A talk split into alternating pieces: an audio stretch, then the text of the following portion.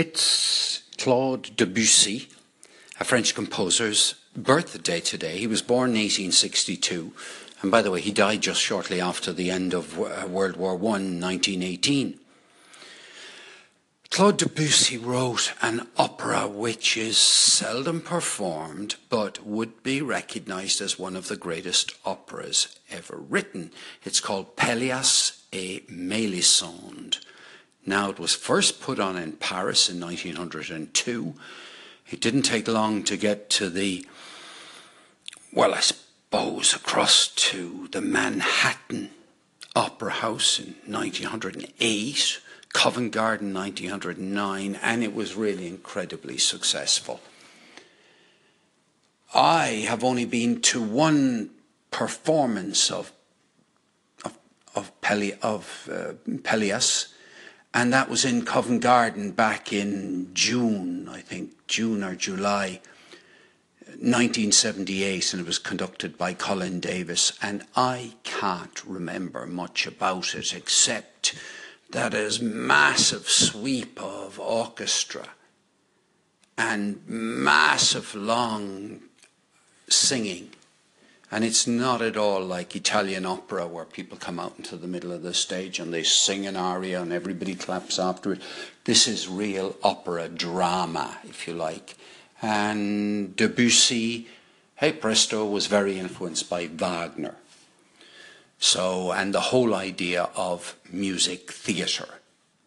So, what I'm going to do now is to, first of all, thank, thank the great everything, uh, Patrick, for reminding me, telling me that it's Debussy's uh, birthday today. But with no more ado, I'd like to play you a bit of Debussy.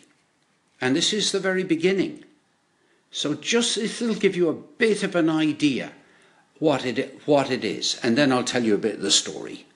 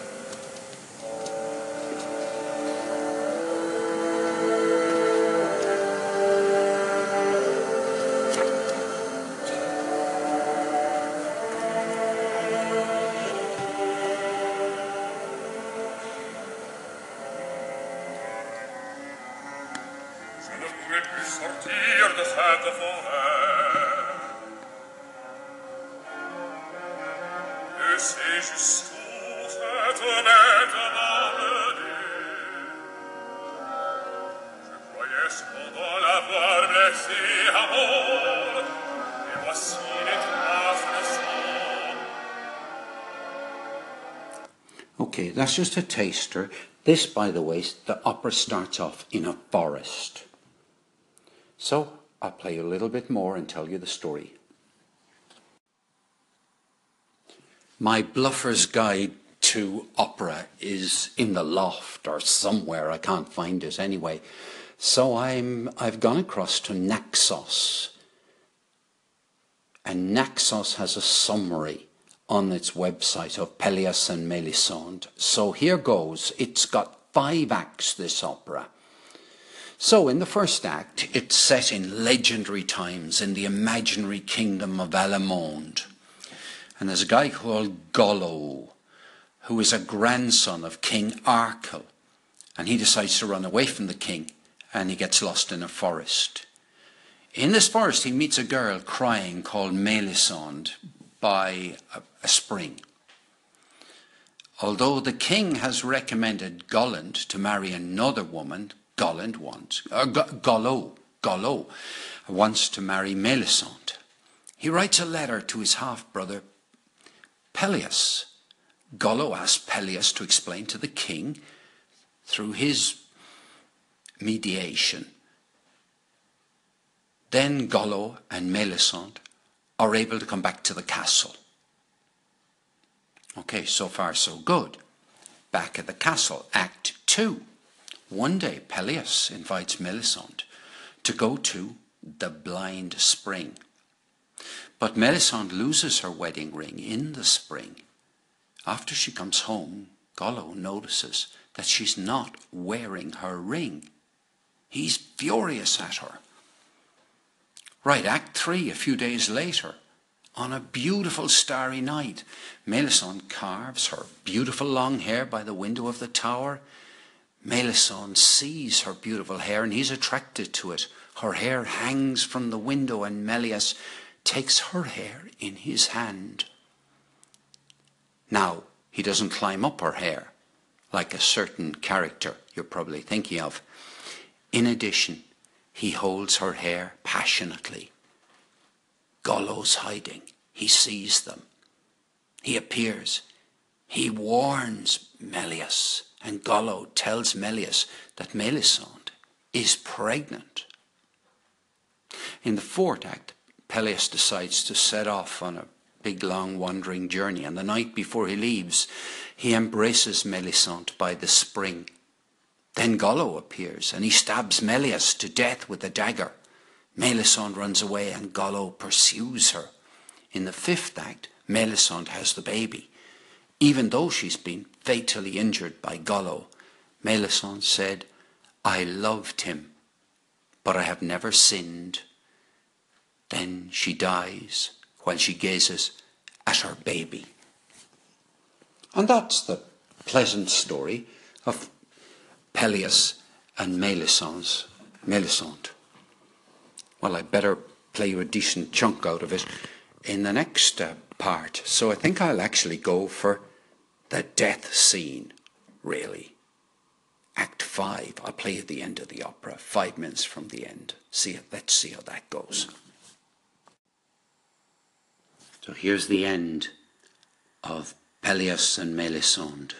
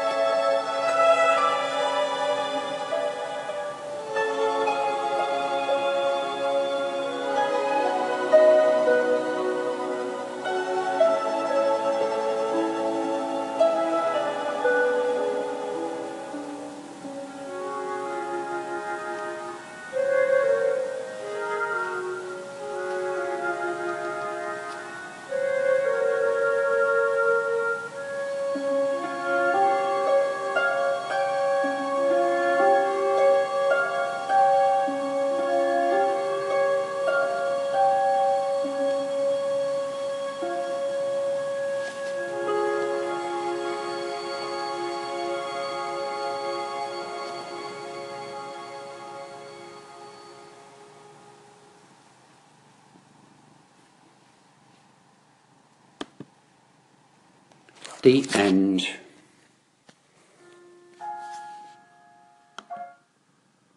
The end. Well, it'll give you at least a flavour. Maybe I'll play a little bit more later on. And from the guy who reminded me that today is Claude Debussy's birthday, here is a short introduction to Debussy by Patrick, the great everything. I'm making this Debussy week on Opera Center. So here is a, the beginning of Act Two of Pelléas et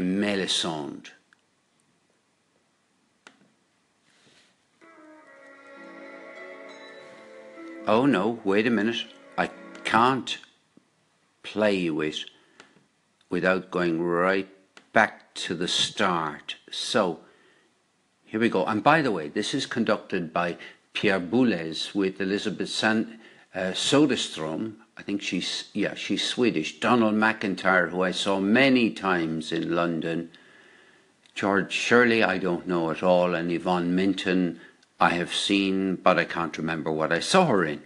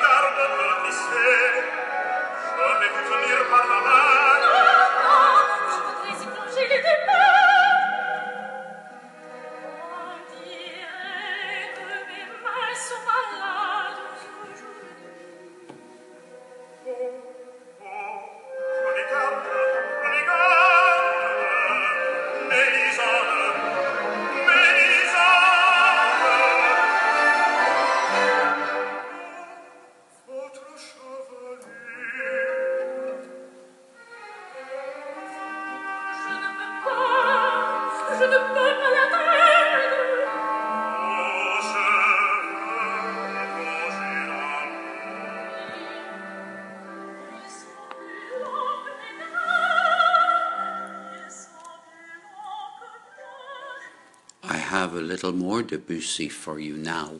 I will have a piece from the opera which he never finished. He never finished this one.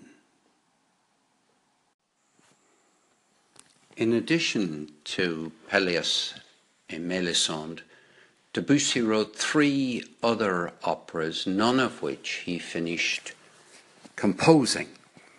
And I'm going to play you a bit of music out of two of them. I can't find the recording of the third one. So here from Act One of Rodrigue et Chimène, here is the song Mais non, je m'en crois rien. This was the opera that he was he gave up working on. And he said almost, you know, drove him, anyway, tired him out and everything. And this, but this is the one he was working on before he abandoned it. He meant to have told people that he burnt the score by accident. And, but here's the music that he wrote.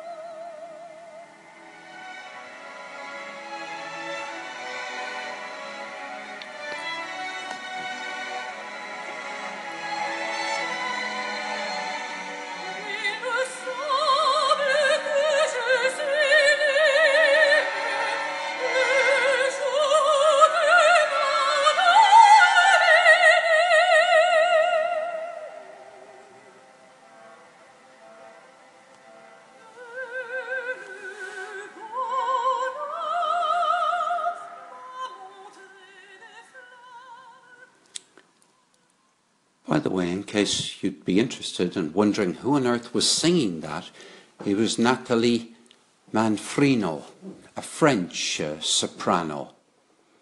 Um, really, she made her stage debut in 2001 as Mélisande in Pelléas et Mélisande in Marseille. Big work to take on. After finishing work on Pelléas et Mélisande, Debussy started a comic opera based on Edgar Allan Poe's story The Devil in the Belfry, Le Diable dans le Beffroi. So here is the beginning of that. Somebody else, uh, Orledge, I'm not sure uh, which country he's from, but he uh, finished it off. But here's the beginning of The Devil in the Belfry by Debussy.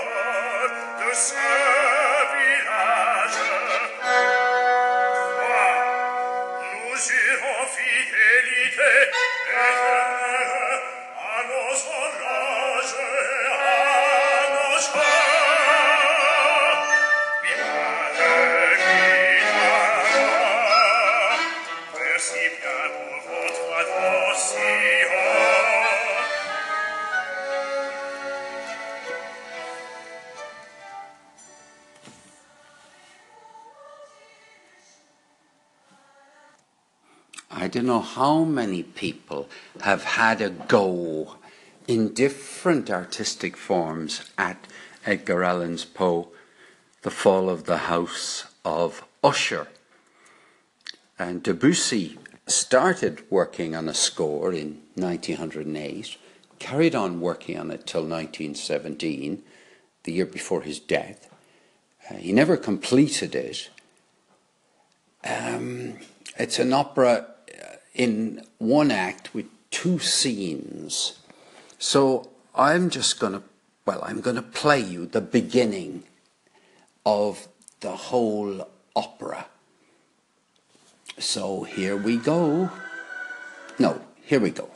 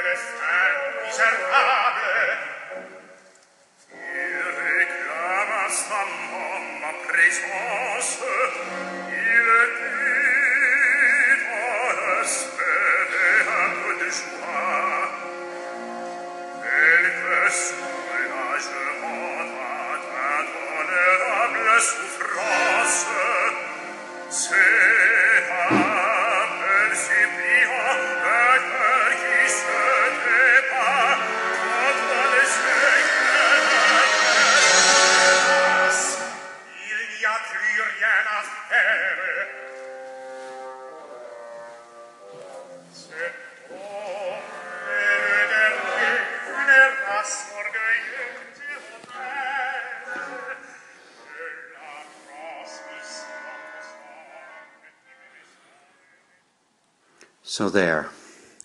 Well, this has been a sample of Debussy's comparatively well-known opera, Pelléas et Mélisande, and three of his barely known operas, which you're never going to get a chance to